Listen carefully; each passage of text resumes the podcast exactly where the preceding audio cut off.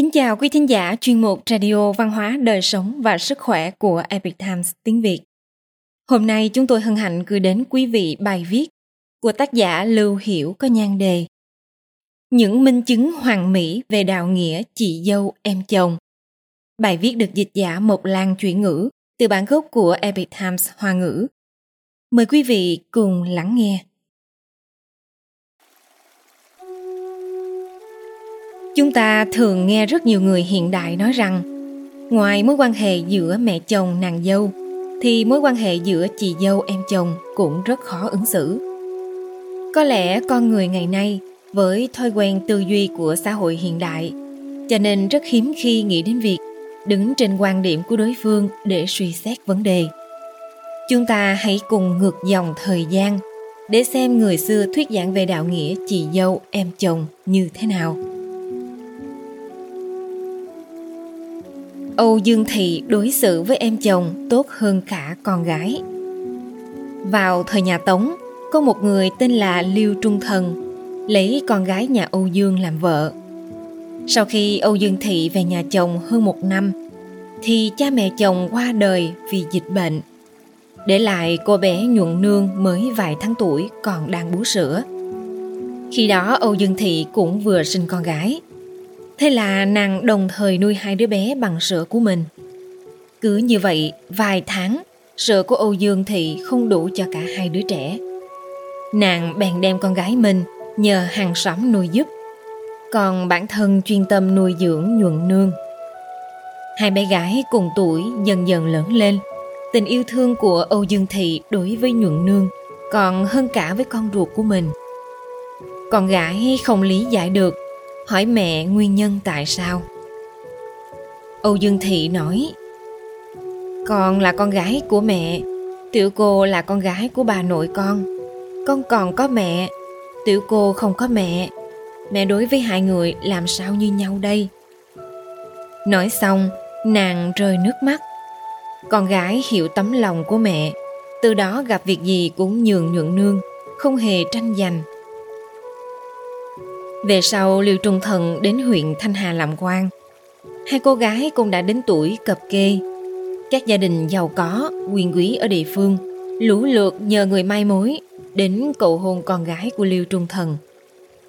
Âu Dương Thị nói với bà mối Nhuận nương vẫn chưa xuất giá Con gái của tôi làm sao dám gả trước cho người khác đây Bởi vì Âu Dương Thị có suy nghĩ như vậy nên cuối cùng đã có một gia đình giàu có hỏi cưới nhuận nương. Âu Dương Thị chuẩn bị hồi môn hậu hĩnh cho em chồng, từ trang sức đến quần áo và các vật dụng hàng ngày, đầy đủ mọi thứ, tất cả đều được đóng gói trong những chiếc hộp đẹp đẽ, cùng nàng dâu bước về nhà chồng. Sau này khi con gái ruột của mình xuất giá, của hồi môn mà Âu Dương Thị chuẩn bị cho con so với em chồng thì kém xa. Âu Dương Thị cả đời đối xử rất tốt với em chồng. Nhuận Nương thường nói với mọi người rằng chị dâu của tôi chính là mẹ ruột của tôi. Sau khi Âu Dương Thị qua đời, Nhuận Nương đau buồn mãi không thôi. Thậm chí khóc đến thổ huyết. Cũng vì thế mà bệnh hơn một năm. Thầm tình dành cho chị dâu của nàng khiến mọi người không khỏi xúc động. Nghe thấy tiếng khóc của nàng, không ai không rơi lệ. Lữ Khôn, nhà văn và là nhà tư tưởng nổi tiếng Triều Minh, đã nhận xét trong cuốn Khuê Phạm do ông biên soạn rằng Những người làm dâu trên đời này nếu đều hiền đức như Âu Dương Thị thì cả thế giới là nhuận nương rồi. Châu Anh nhận lỗi thay chị dâu Vào thời nhà Tống, có một người tên là Châu Anh. Mẹ của nàng, Châu Thị, là kế thất.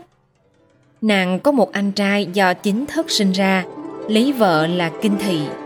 Bởi vì con trưởng không phải do mình sinh ra, cho nên Trâu Thị ghét luôn cả Kinh Thị, thường xuyên gây khó dễ, thậm chí không cho nàng ăn no. Trâu Anh hoàn toàn không đồng ý với cách hành xử của mẹ, thường lén lút đem đồ ăn của mình cho chị dâu. Nếu như mẹ phạt chị dâu làm việc, Trâu Anh sẽ cùng làm với chị dâu. Khi kinh thị phạm lỗi, Châu Anh Thảy đều nhận lỗi về mình, không để mẹ trách tội chị dâu. Có một lần, mẹ muốn phạt đòn kinh thị. Châu Anh quỳ trước mặt mẹ khóc nói. Con một ngày nào đó cũng phải gả cho nhà người ta. Nếu như con gặp mẹ chồng như vậy, mẹ có vui không? Lấy lòng để đo lòng, sao mẹ lại muốn cha mẹ của chị dâu ngày ngày vì lo lắng cho con gái mà mặc ủ mày châu chứ? Trâu thị nghe xong thì nổi giận đùng đùng, muốn phạt roi Trâu Anh. Nàng nói, con nguyện ý chịu đòn thay cho chị dâu, chị dâu không có lỗi, xin mẹ nghĩ lại. Sau này, Trâu Anh được gả cho một người có học. Cha mẹ chồng và chị em dâu nghe nói, nàng là người hiền đức, vậy nên đều rất kính trọng nàng. Cả nhà trên dưới êm ấm hòa thuận. Một hôm, Châu Anh mang đứa con nhỏ mới mấy tháng tuổi về nhà mẹ đẻ. Chị dâu đặt cháu bé trên giường, nhưng lơ đễnh một chút, đứa bé ngã lăn xuống đất, rách cả trán. Châu Thị rất tức giận, Châu Anh bèn biện giải giúp chị dâu. Là con nằm nghỉ trên giường của chị dâu, không cẩn thận khiến thằng bé ngã lăn khỏi giường. Chị dâu không biết chuyện gì cả. Không ngờ cháu bé sau đó không may qua đời. Kinh thị hối hận đau buồn mãi, không ăn không uống. châu Anh nén nỗi đau và nước mắt trong lòng, cố gắng an ủi chị dâu. Chị không nên như vậy. Hôm qua em nằm mơ, mơ thấy thằng bé đáng phải mất, nếu không sẽ bất lợi cho em. Cứ như vậy, nàng ép chị dâu ăn được một chút. Có lần Trâu Anh mắc bệnh rất nặng, kinh thị vì nhớ tới tình nghĩa của em chồng mà quyết định ăn chay 3 năm. Còn mẹ của Trâu Anh, khi biết con gái ở nhà chồng được trên dưới kính trọng, trong tâm cuộn xúc động, sau này cũng trở thành một người mẹ hiền từ. Có người mẹ như Trâu Anh gieo đức, các con của nàng sao có thể không xuất sắc. Trong năm người con trai của Trâu Anh, có bốn người đỗ tiến sĩ, còn Trâu Anh thì hưởng thọ 93 tuổi. Lữ Khôn bình luận về Trâu Anh rằng Kỳ đa thọ đa nam đa quý tử, đại thiên sở dị báo thiện nhân dư. Ý là bà sống thọ, nhiều con trai, nhiều quý tử, đó là trời giúp đắc thiện báo chăng? Đích thực là như vậy. Trần Đường Tiền cao nghĩa độ lượng Vào thời nhà Tống, tại huyện Lạc ở Hán Châu, nên là phía bắc huyện Quảng Hán tỉnh Tứ Xuyên. Có một nữ nhân là Vương Thị. Khi chưa xuất giá đã rất tiết tháo, rộng lượng và trọng nghĩa. Khi Vương Thị 18 tuổi, nàng được gả cho Trần An Tiết ở cùng quận.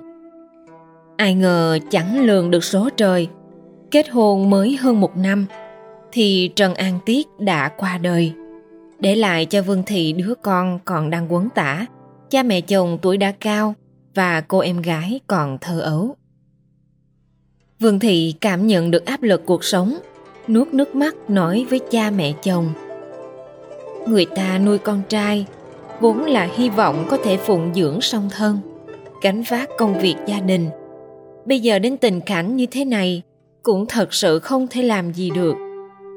Con nguyện ý giống như con trai của cha mẹ lúc tại thế, chèo chống gia đình, phụng dưỡng song thân, nuôi dưỡng em gái cùng con của con.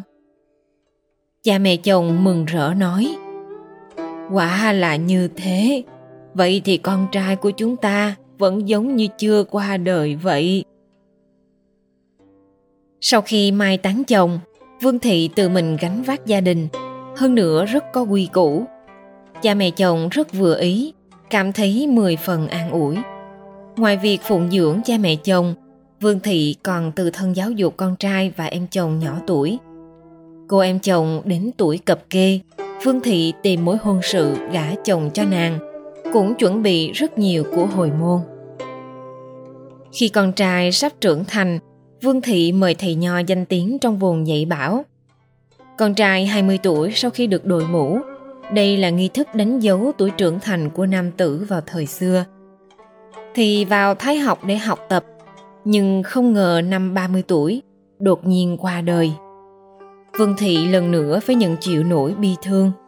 Nhưng nàng vẫn kiên cường đối mặt, tiếp tục dưỡng dục hai cháu trai Trần Cương và Trần Phất. Về sau, hai cháu trai đều chuyên tâm học hành và có danh vọng. Cha mẹ chồng sau khi qua đời, em gái đã xuất giá thỉnh cầu Vương Thị chia cho gia sản. Mà những gia sản này phần lớn là nhờ Vương Thị vất vả gây dựng nên. Vương Thị không hề xem trọng, đem phần lớn tài sản trong nhà chia cho cô em chồng, không chút luyến tiếc. Tuy nhiên chưa đến thời gian 5 năm, tài sản cô em chồng có được toàn bộ đều bị người chồng phá sạch. Cô em chồng đành phải mang con quay về nhà mẹ đẻ, trong lòng tràn đầy hối hận. Đối với việc em chồng trở về nhà, Vương Thị vẫn rất rộng lượng, mua ruộng dựng phòng ở cho em, cũng giúp đỡ dưỡng dục cháu trai, coi như con của mình. Từ đầu đến cuối, nàng đều không có một lời oán trách. Đối với những người họ hàng nghèo khó cùng đường, Vương Thị đều ra tay giúp đỡ, tận lực chiếu cố họ. Có đến ba bốn chục người nhận được sự trợ giúp của nàng. Thậm chí cách xa hơn trăm dặm, có một người họ hàng, họ cam. Bởi vì nghèo khó mà bất đắc dĩ đem bán con gái nhỏ của mình cho tự quán. Vương Thị sau khi biết chuyện, cũng xuất tiền chuộc lại cô bé. Rất nhiều việc thiện và nghĩa cử của Vương Thị đã khiến bà con trong thôn cảm động. Họ cũng rất kính trọng nàng. Mọi người đều không gọi nàng bằng họ mà tôn xưng nàng là Đường Tiền. Đường Tiền vốn là cách xưng hô của con cái trong nhà đối với mẹ mình để bày tỏ tình cảm rất tôn kính đối với Vương Thị. Người trong thôn đã lấy cách xưng hô với mẹ để gọi nàng. Việc làm của Vương Thị có ảnh hưởng rất lớn đến đời sau. Sau khi nàng qua đời, con cháu tuân theo di huấn, năm thế hệ chung sống rất hòa thuận, được xưng là gia đình nho giáo hiếu thuận ở địa phương. Triều đình biết sự tích của nhà họ Vương, đã đặc biệt hạ lệnh khen thưởng. Lữ Khôn đánh giá Vương Thị là đường tiền hiếu dưỡng cha mẹ chồng, giáo dục con cháu, giúp đỡ họ hàng, rộng bày công đức, trau dồi danh tiết, không việc nào là không thiện, mà tình nghĩa chị dâu em chồng thật hiếm có trên đời. Xem xong những câu chuyện nhỏ này, có lẽ chúng ta cũng có thể cảm nhận được phần nào về đạo nghĩa giữa chị dâu em chồng của người xưa. Câu chuyện trên được tham khảo từ tư liệu Khuê Phạm. Quý thính giả thân mến, chuyên mục Radio Văn hóa Đời Sống và Sức Khỏe của Epic Times tiếng Việt đến đây là hết. Để đọc các bài viết khác của chúng tôi, quý vị có thể truy cập vào trang web epictimesviet.com. Cảm ơn quý vị đã lắng nghe, quan tâm và ghi danh theo dõi kênh. Mến chào tạm biệt và hẹn gặp lại quý vị trong chương trình lần sau. Kính chúc mọi điều bình an và tốt lành tới quý vị cùng người thân.